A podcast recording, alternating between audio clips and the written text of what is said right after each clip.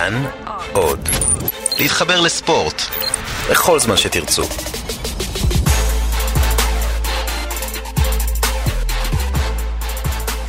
שלום, אה, אנחנו בבין שניים, פודקאסט ה-NBA של תאגיד השידור הישראלי. אני אודי הירש, ואיתי היום אורח מאוד מיוחד, דניאל ששר. אה, דניאל הוא, קודם כל גילוי נאות, זה מאוד מקובל לעשות היום גילוי נאות, הוא חבר יקר. אבל דניאל הוא בראש ובראשונה, אה, במשך 12 שנים, המנהל המקצועי ומנכ"ל מחלקת הנוער של הפועל ירושלים. הוציא תחת ידיו שחקנים לשתי הליגות העליונות וגם לנבחרת ישראל. ומומחה, אני אומר נכון דניאל? מומחה, מטעם מי? מטעם, בוא, מומחה לא אקדמי, ל... אה, ומישהו שמאוד התעמק אה, בשנים האחרונות בנושא של כישרון. מה זה כישרון? איך מאתרים כישרון? האם כישרון זה דבר מולד? האם כישרון זה דבר נרכש? ואנחנו ננסה לקשור את הנושא הזה, כמובן כישרון, מה שמעניין את דניאל מטבע הדברים זה כישרון של שחקני כדורסל. ושחקני הכדורסל הכי טובים אה, נמצאים ב-NBA. עכשיו, אני אגיד עוד משהו על דניאל.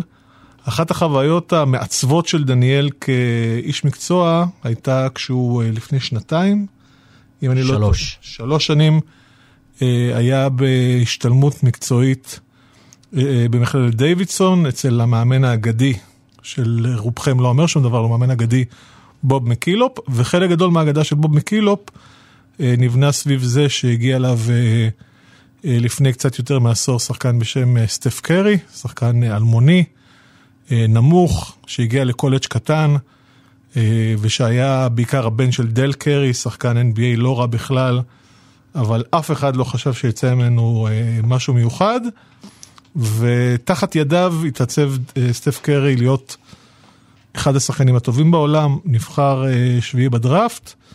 ואחרי כמה שנים לא כך טובות בתחילת הקריירה ופציעות, הפך לכמעט אגדת כדורסל. אולי לא כמעט, אגדת כדורסל. אז דניאל, מה מלמד אותנו הסיפור של סטף קרי על הדבר המורכב הזה של כישרון? כי זה מישהו שאף אחד, כולל אבא שלו, לא באמת האמין בו, והאגדה מספרת ש... אחרי המשחק הראשון שלו במכללה שלא היה כל כך טוב, אה, אבא שלו אמר, אה, אבא שלו דל קרי אמר אה, לבוב מקילופ המאמן, תראה סטף במקרה הטוב הוא יהיה אולי שחקן לא רע באירופה.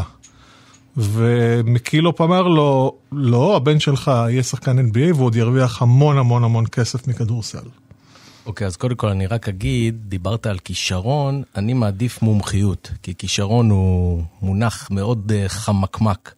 אבל מומחיות זה משהו שאנחנו יכולים להגיד, באמת, אה, אמרת מומחה לכישרון, אז אה, אפשר להגיד על סטף קרי שהוא מומחה בקליעה לסל, או מומחה במשחק כדורסל. אז ההתעסקות שלי היא במומחיות, ו- ולגבי סטף קרי... תכף ש... תסביר לנו למה זה חשוב, כי אני עוד אוקיי. לא לגמרי מבין, אבל... אוקיי, בסדר, אבל לגבי סטף קרי שבאמת מגדיר את המקום הזה, דיווידסון, עיירה קטנה ליד שרלוט, חצי שעה משרלוט בצפון קרוליינה, וכששאלתי את מקילופ עליו, אז הוא סיפר לי סיפור שהיה ברור שהוא סיפר אותו כבר 30 אה, אלף פעם לפני. הוא אומר שהוא ראה אותו בפעם הראשונה, הוא שיחק נורא, הוא ראה אותו באיזה משחק תיכון, והוא היה 0 מ-800 מ-3. אבל, ומקילופ כל הזמן אומר את זה, הוא המשיך לזרוק, הוא המשיך לעודד את החברים שלו, הוא המשיך לשחק חזק בהגנה, וזאת נקודת מפתח. כי בעצם, הנקודה, אם אנחנו מחפשים היום איזשהו משהו שהוא יכול לתת לנו ניבוי לגבי מי יצליח, ואולי נדבר על זה שהקבוצות ה-NBA מעסיקות המון סקאוטרים שמטרתם לנבא, ואחוזי ההצלחה שלהם עשויים להיות אפילו מביכים לעיתים, כן? כן. אה, אבל אם יש משהו שאני חושב, ומה שאני קורא, ומה שאני לומד, ומה שאני רואה, שכן יכול לנבאות, זה היכולת של בן אדם להתמודד עם תסכולים, להתמודד עם חוסר הצלחה. וסטף קרי הוא באמת הדוגמה האולטימטיבית לזה, אמרת גם, וזה לא במקרה שתחילת הדרך שלו ב-NBA לא הייתה מי יודע מה. לא. וזה בן אדם שלאורך כל אה, הקריירה הספורטיבית שלו נתקל בקשיים. עכשיו, מה זה בעצם תסכול? תסכול זה אותו פער בין מה שאתה רוצה לבין מה שיש לך. והתחושה שנוצרת כתוצאה מהפער הזה, זה התסכול. אז לדוגמה, סטף קרי רצה לשחק בקולג' גדול, אבל לא השיג את זה, כן? אז uh, קיבל בסופו של דבר קולג' קטן, נוצר תסכול. מה אתה עושה עם התסכול הזה? זאת השאלה. סטף קרי, התסכול הזה מניע אותו כל הזמן לחפש אסטרטגיות חדשות להתמודד עם הבעיה ולסגור את אותו פער. ו- וסטף קרי פשוט שינה את המשחק, זאת אומרת, האסטרטגיה שהוא מצא, היא, היא, היא שינתה את המשחק. הזריקות משלוש באחוז יוצא דופן ממרחקים מאוד מאוד אה, אה, אה, גדולים. בעצם זאת האסטרטגיה שהוא פיתח כדי להתמודד עם אותו תסכול שיש לו. אגב, לא רק זה, אה, אחרי השנים הראשונות אה, של סטף קרי בליגה, שכל הזמן היו פציעות בקרסוליים, הוא עשה איזה שינוי אה, אחרי עבודה מאוד קשה עם מאמני כושר, הוא בנה מחדש את מרכז הכובד שלו, כלומר הוא בנה את מרכז הכובד שלו, או הכובד שלו, מה שנקרא core strength, strength את ה... שהלחץ לא יופעל על הקרסוליים, אלא יהיה בצורה מאוזנת בכל הגוף, כלומר... גם קשיים של פציעות שנראות הרבה פעמים כמו איזה מכה משמיים, מכה, טוב, הוא נוטה לפציעות, טוב, זה מה, יש לו מזל רע. גם עם הדבר הזה הוא התמודד בצורה מאוד מאוד נחושה ומאוד מאוד אה, מאוד מאוד אה, אגרסיבית, ולא קיבל את זה כ... כמשהו שאין מה לעשות איתו. כלומר, גם פה הוא הוכיח את זה. אמת, אני מסכים איתך, ו- וזה מזכיר לי גם, או שזה מחזיר אותנו גם למייקל ג'ורדן, שאפילו הגדול מכולם, כן, בעיניי לפחות, שתמיד היו מספרים עליו שבקיץ הוא היה הולך ועובד על נקודה מסוימת במשחק שלו שעדיין לא הייתה מספיק טובה. קיץ אחד זה הגנה. גם אגב לא התקבל אה, נכון, לנבחרת אה, נכון. התיכון בכיתה ט', אם אני לא טועה. אמת, אמת, אמת. קיץ אחד עבד על השלשות, זאת אומרת, השאלה זה תמיד איך אתה מתמודד עם זה שלא הולך לך. ואני חושב שזה המנבא הטוב ביותר להצלחה. כי כישרון ויכולת משחק יש להרבה מאוד שחקנים, ואנחנו רואים את זה, אנחנו רואים במכללות. שחקנים עם נתונים אתלטיים יוצאי דופן, עם יכולת כליאה יוצאת דופן, ואנחנו רואים שהשנים חולפות והם לא מממשים את הפוטנציאל שלהם או לא הגיעו למה שחשבו שהם יגיעו. והמפתח הוא, האם כאשר אתה פוגש קושי, קושי מהותי, קושי אמיתי, אתה מישיר אליו מבט ומחפש דרכים לפתור אותו, או שאתה אומר, יאללה, זה מה יש ואני מוותר. רוב האנשים, בכלל, בכל תחום, לא רק בכדורסל, אבל בכדורסל עם הלחץ ותשומת הלב והתקשורת שמגבירים מאוד את העניין הזה, אז בכדורסל עוד פחות אנשים מצליחים להתמודד עם זה, ואלה שכן. אגב, היה פה אה, לפני, בפודקאסט הקודם דן שמיר, ודן שמיר אימן את, אולי את העונה המקצוענית הכי טובה בקריירה של ג'ו אלכסנדר. ג'ו אלכסנדר היה בחירה שמינית בדראפט, היה שחקן מאוד אתלטי, מאוד יכול לקפוץ לשמיים, אבל לא הצליח ב-NBA, ומאז ממה שאני יודע, ממה שאני שומע מאנשי מקצוע, הוא לא מצליח להתגבר על זה. כלומר, הוא לא מצליח להתגבר על זה שלצורך העניין דריימון גרין נבחר 35 בדראפט והוא הפך להיות שחקן גדול, והוא בחירה שמינית בדראפט צריך לשחק בנס ציונה לצורך העניין. ובאמת העניין המנטלי פה הוא סופר משמעותי, אבל פה אני רוצה להקשות עליך. אנחנו כולנו אימנו כדורסל, אני אספר סיפור על חנן קרן. חנן קרן היה שחקן גדול בכדורסל הישראלי, ואחרי זה היה גם מאמן נוער מאוד מוערך, הוא היה המנהל המקצועי במכבי ראשון לציון, אה, מחלקת נוער, ובכל שבת היו שני אה, ילדים, בני 13-14, שהיו הולכים לזרוק. אה, שעות היו זורקים לסל באולם עמית עמל בראשון. וחנן הצביע על שני הילדים האלה, אמר, אתה רואה, הוא, הוא יהיה שחקן.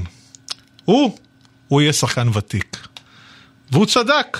אחד מהשחקנים, לא נציין את שמו, הפך להיות שחקן, לא שחקן ליגת על, אבל שחקן ליגה לאומית מוביל הרבה שנים, והשחקן השני, הוא אם אני לא טועה, הוא מנהל קבוצה בליגת העל. הוא לא יצא שחקן.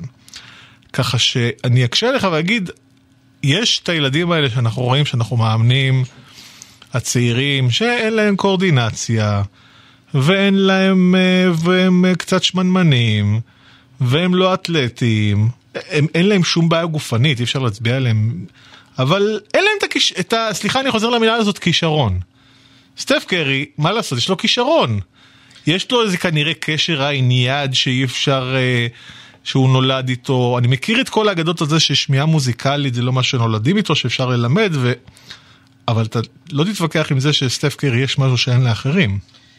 אין ספק, אבל אה, אה, אני חוזר ואומר, הנקודה המשמעותית היא, וכנראה שחנן קרן שקלל את זה בהערכות שלו, זה היכולת של הבן אדם להתמודד עם המצבים ולפתח כל הזמן אסטרטגיות חדשות. אה, אתה חייב להיות good enough ברמת הכישרון, כן? אתה חייב להיות good enough. אם, אם יש לך איזושהי בעיה פיזית, יהיה לך מאוד מאוד קשה להיות כדורסלן, גם אם יכולת ההתמודדות שלך היא בלתי רגילה. עכשיו, ה-good enough הזה הוא מאוד לא ברור. זאת אומרת, האם זה עניין של גובה? האם מישהו מת, מתחת מטר שמונים הוא לא good enough? כבר ראינו שזה לא נכון. האם מישהו שאחוז הכלייה שלו מהעונשין הוא חייב להיות מעל 60 אחוז זה good enough? ראינו שזה לא נכון.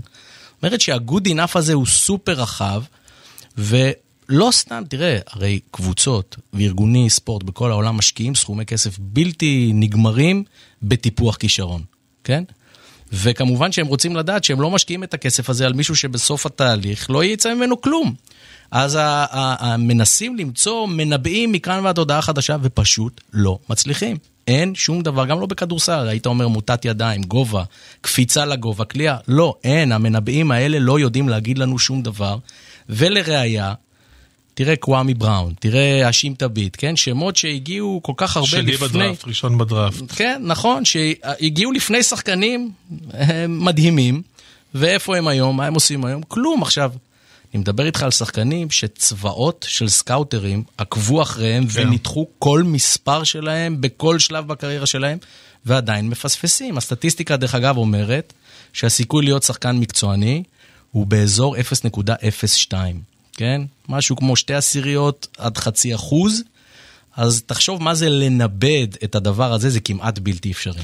אבל מצד שני, אחד הדברים המדהימים שקורים, אני חושב, לא יודע אם מדהימים, אבל אחד הדברים אולי אבסורדים שקורים בשנים האחרונות, שיש איזה נורא רצון למצוא את, ה... את היהלום הבלתי מלוטש. ודווקא שחקנים שבאים וצועקים, תראו, אני טוב, אני טוב בכדורסל, אני יודע לשחק כדורסל, אז עולים ספקות, מה האפסייד שלו? מילה שמאוד אוהבים. האם, והדוגמה המובהקת לדעתי זה לוקה דונצ'יץ', שלוקה דונצ'יץ' בא, עשה באמת את הכל, לקח אה, אליפויות אה, יורוליג, לקח, לקח אליפות אירופה לנבחרות, היה MVP של יורוליג בגילאים מגוחכים, בגיל 18, ועדיין לא נבחר ראשון בדראפט, כי אמרו, הוא לא אתלטי, הוא לא, הוא לא מספיק קופץ, הוא לא שומר גדול, כלומר, עדיין למרות הכל, גם שאנחנו רואים את הדבר מול העיניים, ובינתיים שוב, אי אפשר לדעת מה יקרה בעתיד, אבל בינתיים הוא הולך לו לא רע ללוקה דונצ'יץ'. קשה לנו לעשות את האינטרפולציות האלה, קודם כל בין מסגרת... תסביר מה זה אינטרפולציה, דניאל, לא, כולם פה יש תואר שני כמוך. אה. גם לי עדיין אין תואר שני, אולי יהיה. באמת? וואו, לוקח הרבה זמן. נדבר על אוקיי. התזת אה, כדורסל שלי שעכשיו בדרך, אבל בכל מקרה, לדעת איך דברים יתפתחו, לאן הם יתפתחו, כן? ו- וקשה לנו מאוד לעשות את זה במעבר בין מסגרות, זאת אומרת, בין מכללות ל-NBA, בין אירופה ל-NBA, אנחנו לא כל כך יודעים את הסולמות האלה, זה סולמות אחרים. מדהים, שזה מדהים שבין אירופה ל-NBA, אני חושב שעדיין יש את הדעה הקדומה שהם לא מבינים עדיין כמה כדורסל אירופי ברמה הגבוהה הוא, הוא הרבה יותר טוב ממכללות, כלומר עדיין יש פה גם... גם את האלמנט האנושי, יש לנו מלא סטטיסטיקות וניתוחים וזה, עדיין יש פה את האלמנט האנושי של דעה, אה, דעה קדומה. גם ניקולה יוקיץ' אגב, שחקן, אחד הכישרונות באמת הגדולים בהיסטוריה, גם כישרון, אולי סטף קרי של הגבוהים. כן, אבל אני יכול גם להחזיר אותך, מה עם ריקי רוביו? שעושה קרירה לא רעה, כן, בסדר, כן, אבל, כן. אבל אתה מבין, הוא הגיע לפני שחקנים הרבה יותר טובים ממנו, ואז... סטף קרי למשל. כן. לדוגמה, כן. אתה מבין, עכשיו, כן. אנחנו, ומן הסתם זה, זה גם עניין מאוד של תדמית, וסקאוטרים, התדמית שלהם, ותחשוב בן אדם שבחר את אה, ריקי רוביו לפני סטף קרי. מה זה עושה לתדמית שלו? אותו בן אדם אגב בחר עוד רכז, אה, ג'יימי פלין, במקום השישי בדראפט במינסוטה, והוא כבר לא בליגה, קוראים לו דיוויד קאן, והוא בכלל איש בייסבול או משהו כזה, ויש סיבה לזה. ואלה אנשים שמאוד מפחדים על התדמית שלהם, ומפחדים, סביר להניח, לקחת סיכונים, ולקחת שחקן מאירופה, אתה לא באמת עד הסוף יודע, והם לוקחים אה, דוגמאות כאלה, כמו ריקי רוביו, מן הסתם נצרבות בזיכרון, כן? אבל זה אחד הדברים המעניינים. זה עוד דבר שהוא הטיה, כי אלפי, לא, לא אלפי, מאות שחקני מכללות נכשלו ב-NBA. נכון. וגם עשרות שחקנים אירופאים נכשלו, אבל העשרות, אנחנו תמיד האמריקאים יזכרו את דארקו מיליצ'יץ' ולא את קוואמי בראון. כלומר, גם קוואמי בראון נכשל ב-NBA, אבל דארקו מיליצ'יץ' זה דוגמה מפחידה כזאת של מישהו שנבחר ב-NBA והוא מאירופה והוא זר ולא מוכר, אז, אז הסטיגמה הזאת קיימת. גם דרגן בנדר אגב, שהוא גם בדרך להיות סטיגמה. אמת, אה, אני גם חושב שהם מכירים קצת פחות את הכדורסל האירופאי, זאת אומרת, הכדורסל המכללות זה החצר האחורית שלהם, הם נמצאים שם, הם רואים שם, הם מבינים את זה קצת יותר טוב מהכדורסל האירופאי, סביר להניח שזה גם כן אה, נקודה משמעותית. אוקיי, דיברנו, הזכרנו את ריקי רוביו ודיברנו על דרגן בנדר, אה, ופה אני רוצה לדבר איתך על נקודה שאני יודע שגם מעסיקה אותך, העניין של הבשלה מוקדמת. מול להיות late bloomer. ריקי רוביו היה בגיל 15 שחקן יורוליג. הוא גם אה, לקח, קלע איזה 800 נקודות בגמר הקדטי מספרד, וכל אירופה דיברה עליו. אגב, אותו דבר גם רודי פרננדס, שגם הוא בסוף היה שחקן NBA בסדר, והוא שחקן יורוליג טוב, אבל אפשר להגיד שהקריירה שלו קצת מאכזבת בהתחשב בציפיות המוקדמות. איך אני, עכשיו אני אימנתי גם שחקנים, וכולם היינו שחקנים שבכיתה ח' היו קולים 30 נקודות למשחק, וכיתה י' כבר היו עולים מהספסל, ואז בכיתה י"ב כבר פרשו. איך אנחנו עושים את ה... רואים את הבחור הצעיר הזה, את הילד הצעיר הזה, שהוא לא בהכרח הכי טוב, ואיך אנחנו מאתרים את זה, או שזה בכלל אי, אי אפשר אה, באמת לעשות את ה... קודם כל חשוב להסביר למה, למה בעצם ההתמחות המוקדמת הזאת היא בעייתית. יש משפט מאוד יפה שאומר early in, early out. נכנסת מוקדם לספורט, התמחית מוקדם, אה, שמו אותך להיות סנטר אה, בגיל מאוד צעיר, אתה גם תסיים יחסית מוקדם את הקריירה הספורטיבית שלך, סביר להניח שלא תגיע לשום דבר. למה אומרים את זה? אחד, כי יש עייפות מנטלית. אתה מגיע פתאום, מוצא את עצמך בגיל 16, 17, 18, אחרי שכבר התאמנת ושיחקת המון המון, היית כבר בסוגי לחצים, פה בארץ וגם בחו"ל דרך אגב, אין מה לעשות, ספורט תחרותי זה המון לחץ, וכבר עברת מאות משחקים בגיל מאוד צעיר, ולא כולם עומדים בזה. אז זה אחד. שתיים... אגב, ה... הכדורסל הישראלי מאוד בולט בזה, עודד קטש, דורון שפר, אה, גיא גודס. כולם פרשו. וכל מה שתצטרך זה ללכת למשחק הילדים הקרוב לביתך ולראות את ההורים ואת ההיסטריה של המאמנים. ולהבין למה זה קורה, כן? מופעל לחץ בלתי רגיל על חבר'ה מאוד צעירים, מגיל מאוד צעיר, זה מתיש. זה מתיש. וההתשה הזאת היא גם מנטלית, אבל גם, וזה ידוע, שמי שמתמחה מוקדם ומתחיל מוקדם בספורט נפצע הרבה יותר, אוקיי? היא מתישה גם את הנפש וגם את הגוף. אז זה דבר ראשון. דבר שני, כשאתה בא מענפי ספורט נוספים, אתה מפתח, שוב, יש לך שיטות אחרות לפתור בעיות. זאת אומרת, אה, אה, אתה מוסר את אותה מסירה של כדורסל כל הזמן, אבל כשאתה בא מענף ספורט אחר, פתאום בא מענף בייסבול, אתה יכול פתאום לתת איזה מסירה אחרת. היד שלך יודעת לעשות איזושהי תנועה גמישה אחרת. ראינו בדיוק אה, לפני כמה ימים את דונובין מיטשל מיוטה, הרבה ציינו שיש לו, הוא היה פיצ'ר בבייסבול בבית ספר, ונתן מסירה שהיא פשוט מסירה של פיצ'ר בבייסבול, וזו דוגמה בולטת. אגב, אצל האמריקאים, הכי גר בארצות הברית, ויש את התרבות הזאת, הילדים שלו, בני... שש, שבע, שמונה, גילאים כאלה, משחקים יום אחד פוטבול, יום אחד catch פוטבול, יום אחד כדורסל, יום אחד בייסבול, אני כבר לא, לא מצליח לעקוב בעמודי פייסבוק, יום אחד soccer, אני לא מצליח לעקוב בעמודי פייסבוק מה זה הדבר, אבל גם יש הרבה שחקני NBA ששיחקו בייסבול, זה כמעט, כמעט נדיר שילד אמריקאי נגיד לא משחק בייסבול, נכון, זה, נכון, או פוטבול, היה צ'ארלי וורד אגב, שהוא היה גם שחקן פוטבול מצוין. וגם רכז ב-NBA, היה בואו ג'קסון כמובן, שזו דוגמה בולטת של ספורטאי שהיה בכל שלושת הענפים. אה, האמריקאים, מכל שלושת הענפים האמריקאים, היה את הרשל ווקר שעבר מפוטבול למזחלות שלג, יש כל מיני דוגמאות. אה, דני איינג' כמובן, שהיה שחקן בייסבול מצוין וגם שחקן כדורסל מצוין, כלומר אצל האמריקאים דווקא יש את התרבות הזאת. גם לפעמים באירופה, דיק נוביצקי גם עד גיל 15 היה בכדורעף אני חושב, או כדוריד וענפים אחרים. אה, כן, הנקודה הזאת היא, היא, היא מאוד משמעותית. סטיב נש אגב, כדורגלן מדהים, גם מועד כדורגל. אה, הטבעות אחת הוא מסר, הוא בעט לסל, אמר אסטודו מהר. תראה, בארצות הברית העונה בנויה ככה, העונה של בתי הספר התיכון היא בנויה שלושה חודשים כדורסל, שלושה חודשים פוטבול, שלושה חודשים בייסבול, כן? ו- ויש לזה משמעות אדירה בזה שהאמריקאים מייצרים המון המון המון שחקנים. זאת אחת הסיבות המרכזיות. ה-NBA בכבודו ובעצמו הוציא הנחיות. לפיתוח ספורטאים צעירים, וההנחיה שלו להתמחות בכדורסל רק החל מגיל 16. זאת אומרת, עד גיל 16 מדהים. זה פשוט נתון מדהים, הם אומרים שם שבגלל כל מיני אילוצים ושיקולים ו-AAU וכדורסל, אז אפשר גם מגיל 14, אבל לא לפני. נסביר ש-AAU זה הליגת אה, קיץ שיש, אה, שהיא בליגה שהיא בדרך כלל אה, מעורב בה גם כסף ונעליים וקצת דברים שהם זה פחות... זה בעצם מועדוני, מועדוני כן, ספורט מועדוני ולא ספורט, בתי ספר, לא שזה בתי קצת, כן. בדיוק, זה קצת שונה, ובאמת המון סקאוטרים הולכים לכל הטורנירים של ה-AAU, אבל כן, מגיל 16 להתחיל להתמחות, תחשוב מה זה, ופה בארץ שאנחנו כבר שמים שחקן, בגיל 16 כבר שמים אותו מתחת לסל ואומרים לו אתה תהיה חמש, אז בארצות הברית אני חושב שזה קורה פחות, והמשמעות של זה היא שהם מצליחים לפתח יותר שחקנים. איך זה עובד נגיד באירופה? אני יודע שגם גם, האירו, גם האמריקאים הם נורא מקנאים במה שקורה בסרביה נגיד, במה שקורה בליטא, מה שקורה בספרד. עושים שם משהו שאין פה, כלומר, אנחנו יודעים שיש בישראל בעיה של לגדל שחקנים. אני לא חושב שהמאמנים בישראל הם פחות טובים. השאלה, מה, מה הם עושים שאנחנו לא עושים? האירופאים או האמריקאים? אני חושב שהאמריקאים... בוא נדבר על האירופאים רגע. בוא נדבר okay. על האירופאים. האירופאים, מה שיש שם, ואתה גם רואה את זה בהבנת המשחק, בחוכמת המשחק, עובדים המון במצבי משחק. זאת אומרת, פחות טכניקה, פחות דברים של 1 על 0, עכשיו תעשה 30 פעם שינוי כיוון ותלך לסל בצורה כזאת, אלא מעמידים אותך הרבה מאוד פעמים במצבי משחק. וכשזה קורה, אתה כל פעם פוגש איזשהו מצב משחק אחר ומתבשלת לך במוח. בכל, ו... כלומר, תמיד היה את ה... אני, אני, אני גדלתי על האגדה שעופר שלח, אה, לא נעשה פה תעמולת בחירות, אבל עופר שלח אה, כיום איש כחול לבן.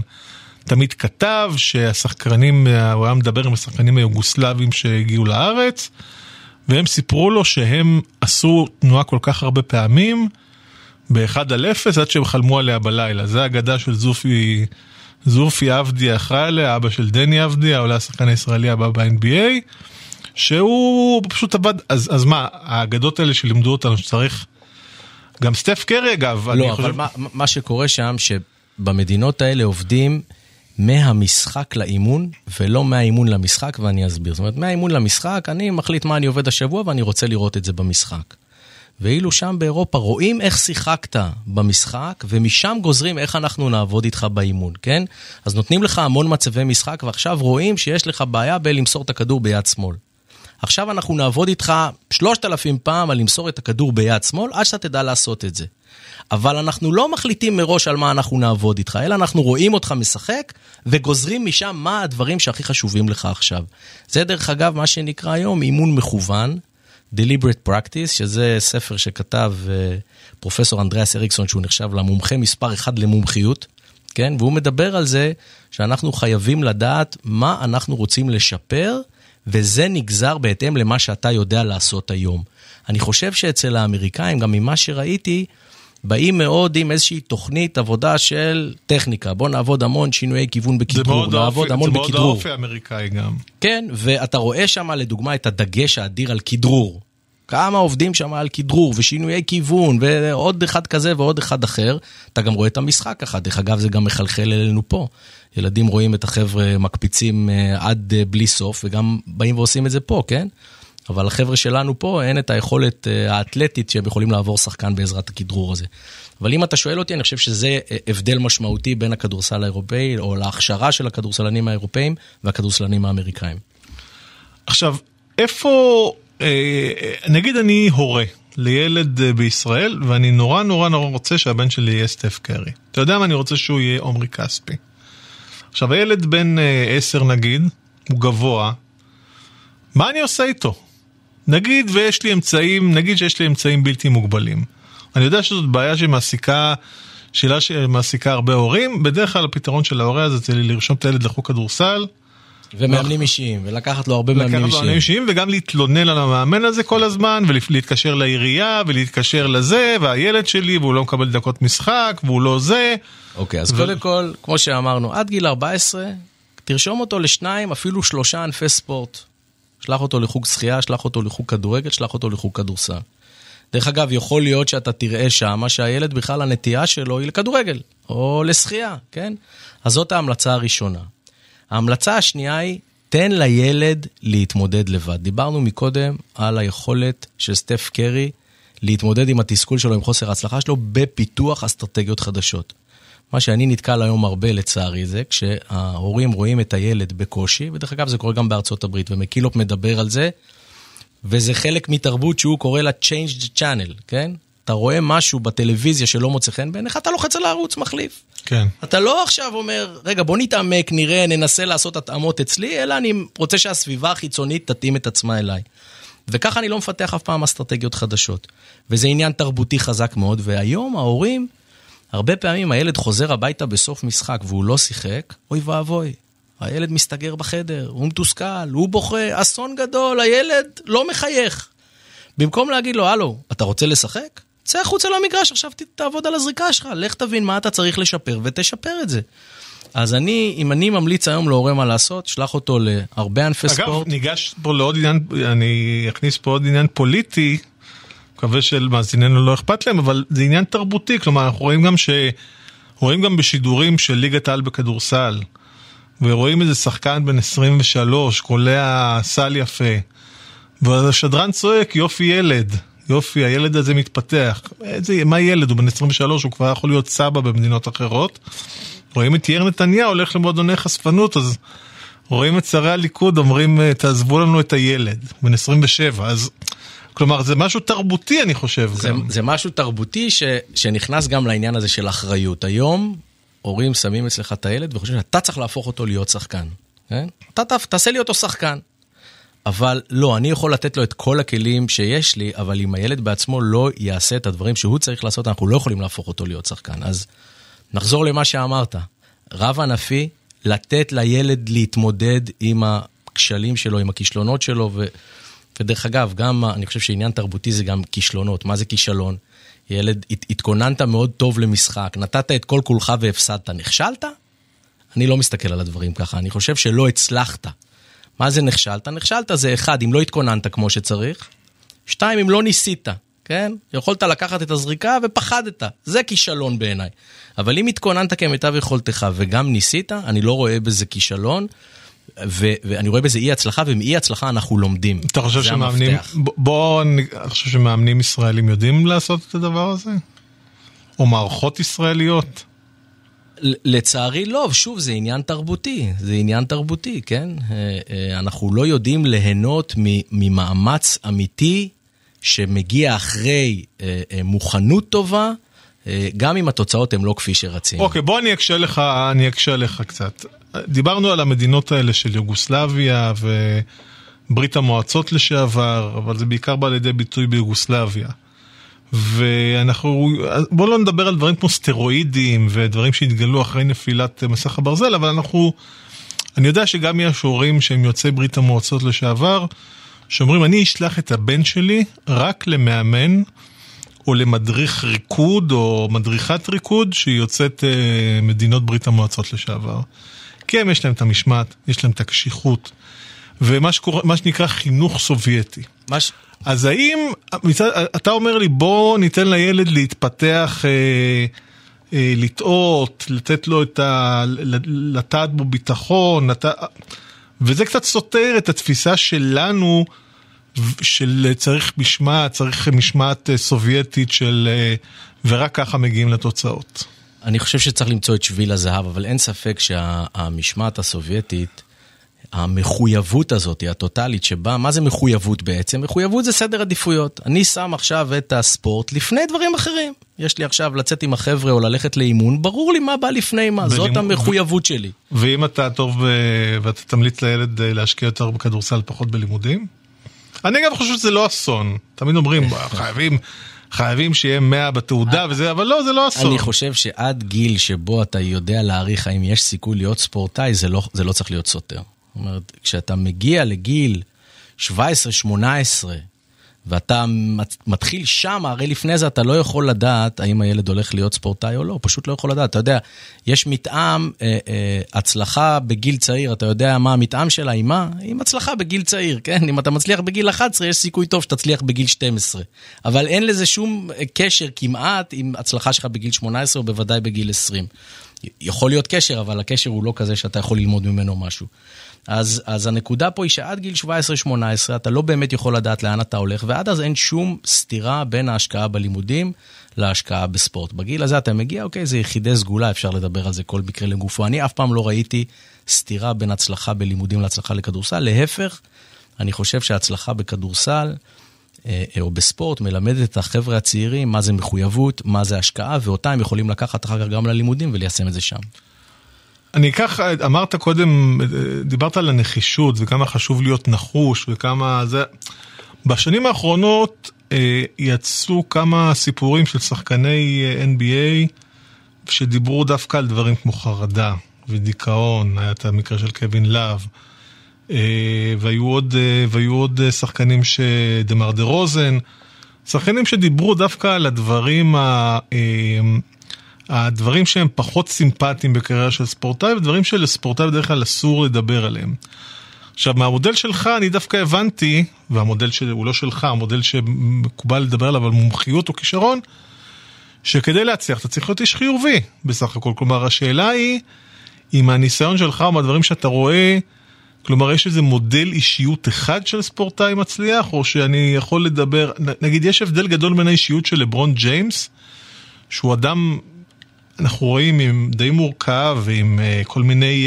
Uh, תמיד יש אינטריגות בקבוצות שלו, ותמיד יש איזשהו אלמנט שלילי, ואיזושהי התמרמרות כזאת, לבין סטף קרי, שהוא מין כזה ברור שתמיד שמח ותמיד חיוב. כלומר, הנחישות הזאת היא בהכרח קשורה לאיזושהי תכונת אופי מסוימת, או שהיא לא... הנחישות עצמה כן, אבל הנחישות עצמה היא רק תכונת אופי אחת, ו- ואין מודל אחד לבן אדם. אחת הסיבות שאנחנו לא מצליחים לנבא מי יצליח זה המורכבות של נפש האדם ומורכבות של בני אדם, וכל דבר שקשור בניבוי בבני אדם, הניבוי הוא חלש בגלל הסיפור הזה, כן? אז אין לנו מודל של בן אדם אחד שיכול לעשות את זה, וברור שיש אנשים שזה משפיע עליהם יותר או פחות. דרך אגב, אותו לחץ שדיברנו עליו מגיל מאוד צעיר, ודאי שהוא מתבטא ב, ב, גם בקשיים מאוד מאוד גדולים בתחום הזה, והשאלה היא איך אתה מתמודד עם זה. עכשיו, זה שהם מדברים על זה, זה שקווין לאב דיבר על זה, אומר שהוא לא מתמודד עם זה כמו שצריך, יכול להיות שלהפך, יכול להיות שזאת שיטת התמודדות כן. הרבה יותר טובה מאחרים שמדחיקים, ואתה לא שומע על כל אלה שכבר פרשו ולא משחקים בכלל, כן? ומי יודע מה הם עוברים, ואני... אה, מוכן להבטיח לך שגם הגדולים והטובים ביותר מתמודדים בשלב מסוים בחיים שלהם עם תחושות מאוד קשות, עם תסכול, עם דיכאון, עם חרדות, זה, built in בעסק הזה. לכן אתה זוכר שדיברנו קודם על early in, early out, יש גבול לכמה אתה מסוגל להתמודד עם זה, ואם התחלת מאוד צעיר אתה לא תוכל להתמודד עם זה בגיל מאוחר. אה, אבל שוב, אין דגם אחד של אה, בן אדם, דרך אגב, גם מודלים של מועדוני ספורט, הם אף פעם לא, הם, הם תמיד... אה, אה, מודלים פתוחים, הם לא מודלים סגורים, כי העסק הזה הוא דינמי, הוא משתנה. מה זאת אומרת מודלים פתוחים? זאת אומרת שאין עכשיו מודל שאנחנו יכולים להגיד, אוקיי, זה המודל של קבוצת ספורט טובה, ככה זה צריך להיות. המודל הזה הוא כל הזמן משתנה, כי הענף הזה הוא כל הזמן משתנה, כי בני אדם כל הזמן משתנים. העסק הוא דינמי, העסק הוא מורכב. יש מעט מאוד נכון ולא נכון בעיניי בספורט. כן? אם אתה יודע להסביר את מה שאתה עושה, יש הרבה מאוד דרכים להצליח. ולכן גם יש הרבה מאוד סוגים של בני אדם והרבה מאוד אה, אה, סוגי אופי של בני אדם שמצליחים. טוב, דניאל, בנימה אופטימית זאת, אה, אנחנו נסיים. דניאל ששר, תודה רבה לך. תודה לך. אה, אנחנו היינו בין שניים, הסכת ה-NBA של תאגיד השידור הישראלי. תוכלו למצוא אותנו באפליקציית כאן עוד, או באפליקציות הפודקאסטים המועדפת עליכם. הפיק אותנו שלומי בן עטיה, אני הייתי אודי הירש, נשתמע בפרק הבא.